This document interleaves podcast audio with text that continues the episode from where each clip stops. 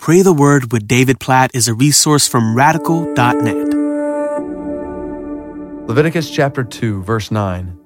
And the priest shall take from the grain offering its memorial portion and burn this on the altar, a food offering with a pleasing aroma to the Lord.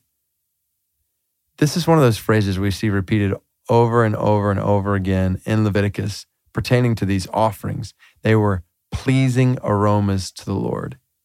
And I think about language in Romans chapter 12, for example, when Paul writes, I urge you, therefore, brothers, by the mercy of God, to offer your bodies as a living sacrifice, holy and acceptable, or pleasing to the Lord.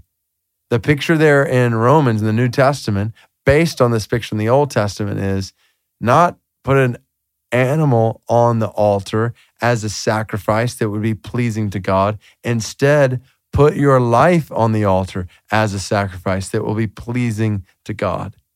So the whole picture of New Testament Christianity is every one of our lives as followers of Christ laid down before the Lord with one purpose. We want to be pleasing to God.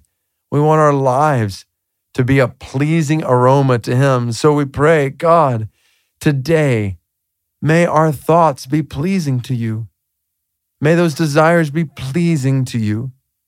God, our words, may they be pleasing to you. Our interactions with other people and our families and work, the community around us, may they be pleasing to you. Our decisions, God, cause our decisions to be a pleasing aroma to you. Our actions, the way we live today, the way we love, the way we serve people around us. God, we pray that everything in our lives would be like a pleasing aroma to you today.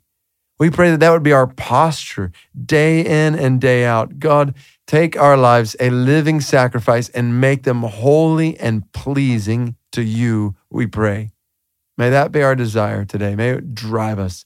We want our lives to be a pleasing aroma to you. In Jesus' name we pray. Amen.